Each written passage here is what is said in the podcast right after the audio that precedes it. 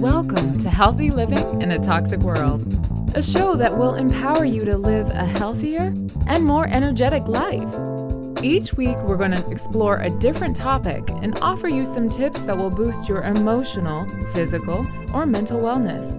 I'm your host, Asosa Adosamwan, also known as Raw Girl. And today, we're going to continue our series on longevity, or you could call it the art of living long.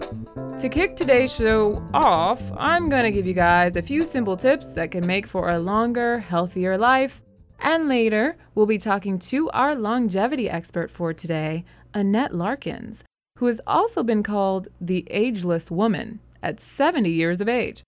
Annette eats a diet that consists of raw foods and authored a two part booklet series called Journey to Health. You don't want to miss this interview. So be sure to stay tuned and get some longevity tips from a living example. Nowadays, it's all about you only live once. We are constantly bombarded with messages that tell us to live for the moment and leave caution to the wind. We all have to die anyway, right? True.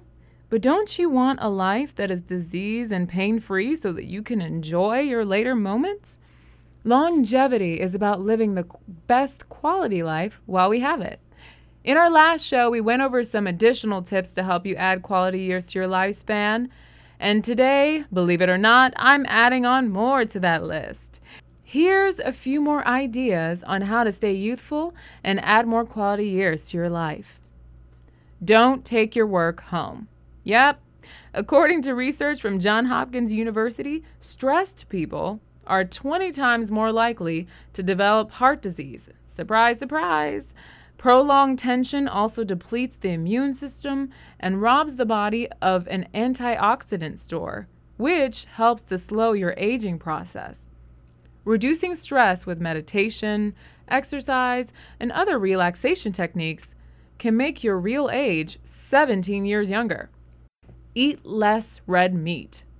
If we follow the lead of our past three guests who are experiencing youthfulness and vitality in their 70s all the way to their hundreds, it's obvious that there is some power to taking on a plant based diet. If you can't go all the way veg, then cut down your meat consumption. Focusing on eating more vegetables and whole grains can significantly improve overall health and well being, and a well balanced vegetarian diet cuts risk for obesity, coronary heart disease, high blood pressure, diabetes, and certain types of cancer. Beyond that, if you have to eat meat, make sure that you're eating the highest quality meat that you can find. We also talked about positive attitude in our first longevity episode and how much it can make a difference in a long, healthy life. So, look on the bright side. Researchers at the Mayo Clinic found that optimistic people live 12 years longer than pessimists. Hmm. I wonder if that's because they're hoping and assuming they're going to live longer. Pessimists are also prone to viral illnesses such as colds and flu. They are also less likely to take precautionary self examinations. Positive thinkers are more likely to take and implement the health advice provided to them by their doctor. Consume antioxidant rich foods. Antioxidants slow your aging process, they fight free radicals, and they decrease chances of contracting cancer. Make sure to include berries of all kinds, beans, nuts, seeds, and whole grains in your diet to get the antioxidants your body needs. Another thing you can do, not related to diet, is to write a gratitude list. Every day, Try to focus on what you have now and how it's enriching your life. Counting your blessings will attract more good things into your life, and you'll live longer and happier because of it. Find your purpose. Our last guest, Mimi Kirk, spoke very eloquently to this point. A lot of people who have lived over 100 years of age have said that there is a reason behind their life and suggest that their purpose helped them to stay alive to such ages. Whether it's providing inspiration, groundbreaking ideas, sharing your talent, or solving a problem that will better the lives of many, Embrace your purpose. Find a reason to get up every morning and be excited to live. It can be simple or slightly complicated, but live it to the fullest, and you'll last longer to see it through. We are going to take a break, but when we come back, we're going to speak to Annette Larkins, the ageless woman. Stay tuned to Healthy Living in a Toxic World.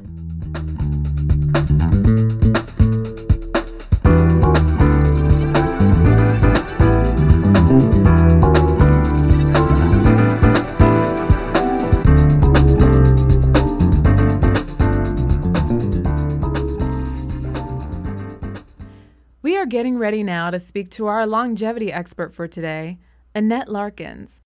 Annette, who has been called the ageless woman, grew up in Miami and at 16 she married her high school sweetheart, Amos, to whom she's been wedded for 54 years. She gave birth to both her boys before she was 19 and became a lounge singer in Miami Beach in her late 20s.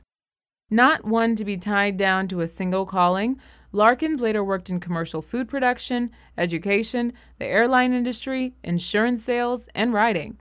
She has penned two booklets aimed at making her way of life accessible to others. She speaks three languages, has a library of over 5,000 books, and among her favorite hobbies is building personal computers. Larkins decided to go vegetarian in 1963 during a time when her husband owned and operated a butcher shop. she has been raw vegan for over 20 years. Wow, what a bio. Hi, Annette. How are you?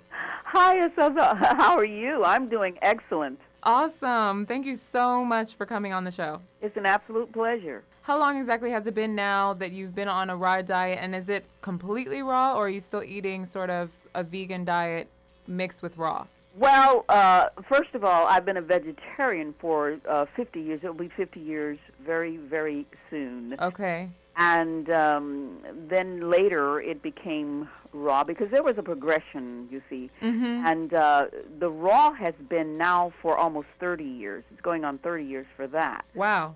But um, when you ask the question, "Am I completely raw?" You know, it's kind of hard to say completely raw, but um, I'm as about as raw as raw can get. Uh, now, I do have some things like uh, the wild rice. I will indul- I will eat some of that at, at occasionally, and that has not. You know, it's been. Um, it's not. First of all, wild rice is not um, a grain. It's, Right. It's a grass Okay. and that has been a, the raw. I will soak that for uh, two days, probably changing the water, you know, and that kind of thing. And so, you know, and sometimes I'll have bulgur that I have not prepared myself. Most of the time, I do my own bulgur, where I will um, sprout the, the wheat berries and uh, then, you know, kind of um, not crush them, but you know, uh, for the food processor, break them up, that kind of thing. Mm-hmm. So that's my wheat. But uh, for the most part, uh, yeah, uh, I'm raw. I don't I don't cook anything myself. You know. Right, right, right. What kinds of supplements do you use? Well, I'm not into supplements per se. Okay. Um, I do wheatgrass, uh, Okay. but I grow my own wheatgrass, and I'll do the wheatgrass juice. uh, You know, on occasions. I don't do that all the time. Uh, that's another thing. People want to know. Well, what do you eat? You know, what's your daily? I, I eat what I choose to eat, and it's different at different times. Mm-hmm. I, I'm not a regimented person in that sense. You know Mhm. that uh, I I, don't, I generally don't eat breakfast until you know breakfast is breaking the fast, and I don't do that until uh, about 12 o'clock as a rule. But I don't tell people that's what you have to do. I've evolved into this. I'm not hungry prior to then. Right. And so even though people say breakfast is good for you, when is breakfast? Breakfast is breaking your fast. Even if I ate at 5 o'clock in the afternoon, that would be my breakfast. Right. so, you know, but as far as uh, time-wise, I don't eat by the clock. right. You know, like uh, early in the morning is not for me. I'm not hungry. I feel like I need to do something to earn my breakfast. Do you stop eating at a certain point too? Like past a certain time, you won't eat anything? Most of the time, I've tried to adhere to that, and I believe in it uh, truly, but I don't always follow that. Right. If I happen to eat and it's dark, then okay. So I did that today. I don't beat myself up about it, and uh, usually I'm so active anyway, you know. And I think that's one of the problems, or one of the reasons why people want to follow that not after dark uh, because people have settled down and they're not moving their body parts, and you Mhm. know uh, that could cause a problem. But for me, I don't see it as a problem. Is exercise a big thing for you? Do you have a certain regimen that you follow? It is indeed a big thing for me. I walk. Uh, I get in the activity. I, I really. I had told some another interviewer about uh, fifteen uh, thousand steps a day, but actually, I found that it's more than that. It's more like sixteen or seventeen thousand steps a day. Wow. Uh, I do a hundred floors a day. I, I uh, go back and forth on my spiral staircase uh, deliberately until I have accumulated. Now, it may be all at once in the morning, or it may be throughout the day. But I try to get in 100 floors. When I go down my spiral staircase and go up again, that con- that is is one floor. Wow. So I do this enough times so I have now that those 16 or 17,000 steps that I've included, they're included in those. Uh, you know, the floors are included in that. So, Mhm. And then what I do is on my treadmill in my gym. I have a downstairs gym in my home, Mhm. and what I do there probably about five miles, and the up. So then going up and down that spiral staircase and the other activity that I assumed throughout the day, that all will is accumulatively, you know, uh, my 16, 17 uh, steps a day. Wow, that's great. Do you feel like any spiritual practices have played a role in keeping you youthful and living and living as long as you have?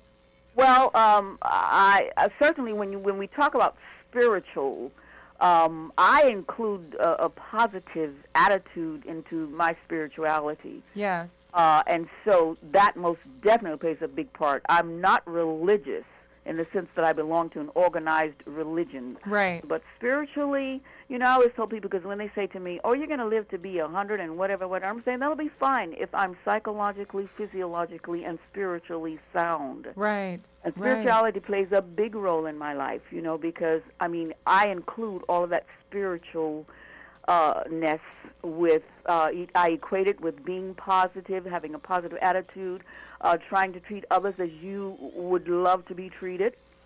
Uh, I want to be like uh, tolerant, and all of these things play a part to me. I think that's all a part of spiritualness. You know, I don't know what anybody else's definition of it is, uh, Right. but uh, my own personal definition.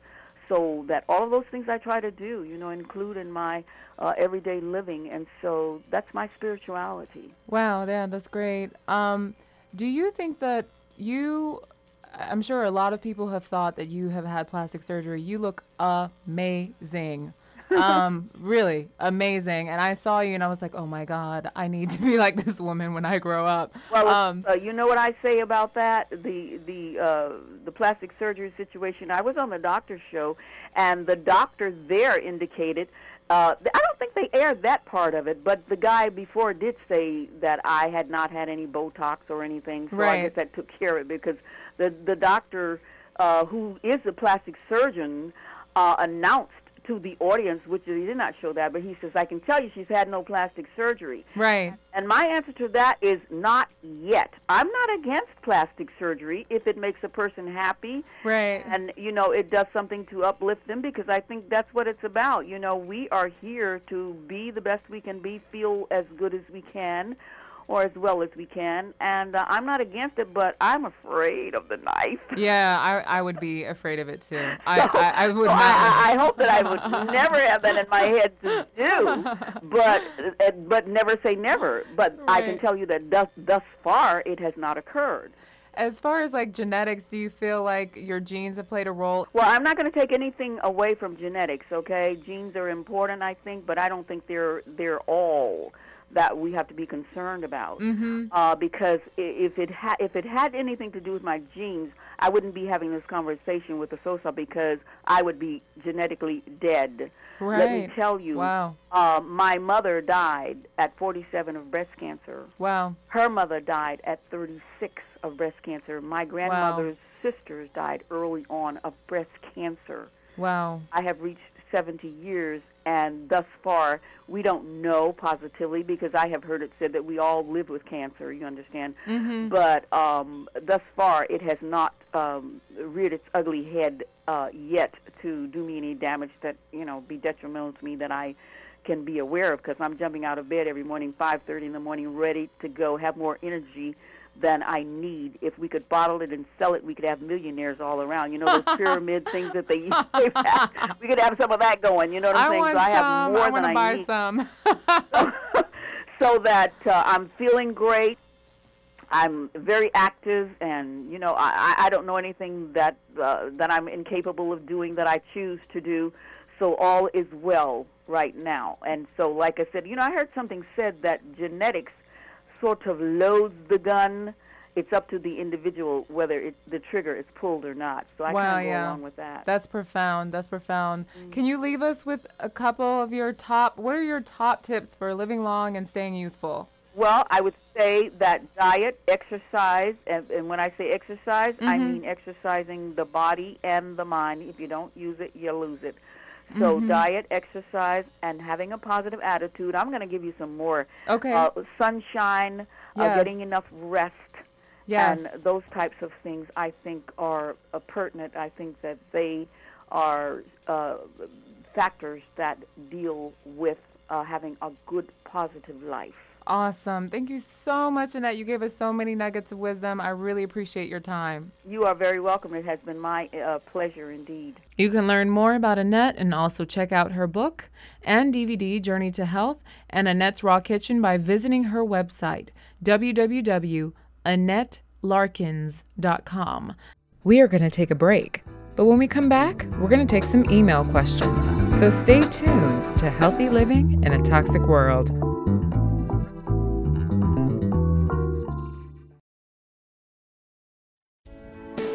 I want to tell you about a new organization doing incredible work called A Well Fed World. Founded in 2009 and based in Washington, D.C., A Well Fed World is an action led advocacy organization working to alleviate hunger and protect animals in the U.S. and internationally. They have a unique approach that is positive and practical. They find groups and individuals doing innovative and highly effective projects but have limited access to funding. They partner with these groups to raise funds and awareness on their behalf. For the upcoming holiday season, I highly recommend their Plants for Hunger gift giving program. Instead of donating to multi million dollar organizations that send live animals to be used as food, you can support their specially selected on the ground hunger relief programs where your contribution will have a strong and direct impact. Their Plants for Hunger campaign sends 100% of all donations to be shared between a weekly homeless feeding program in Ethiopia, a soy protein school lunch program in Belize, a set of self supporting food and water projects in India, Kenya, and Brazil, and a community gardening school providing fresh food and soup kitchen in Michigan. Please find out more about A Well Fed World and their Plants for Hunger gift giving program online at www.awfw.org.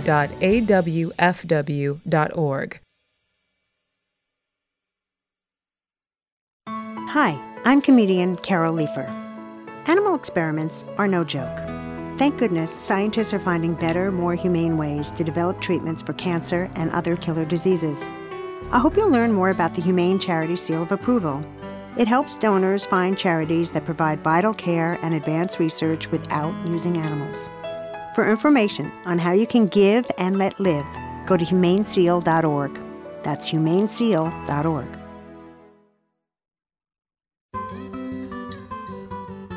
Millions of people all over the world go hungry while we waste our land and water resources. Did you know that raising animals for human consumption uses eight times as much water as growing fruits, vegetables, and grains? And that the same amount of land can produce 17 times more soybean protein than meat protein? If you care about animals, good health, and the earth, please consider becoming a vegetarian. The lives you save may include your own. For free, tasty vegetarian recipes and a DVD, call PETA, People for the Ethical Treatment of Animals, at 1 888 VEG Food. That's 1 888 VEG FOOD. Visit online at goveg.com. That's goveg.com. This message has been sponsored by PETA, People for the Ethical Treatment of Animals. Thank you.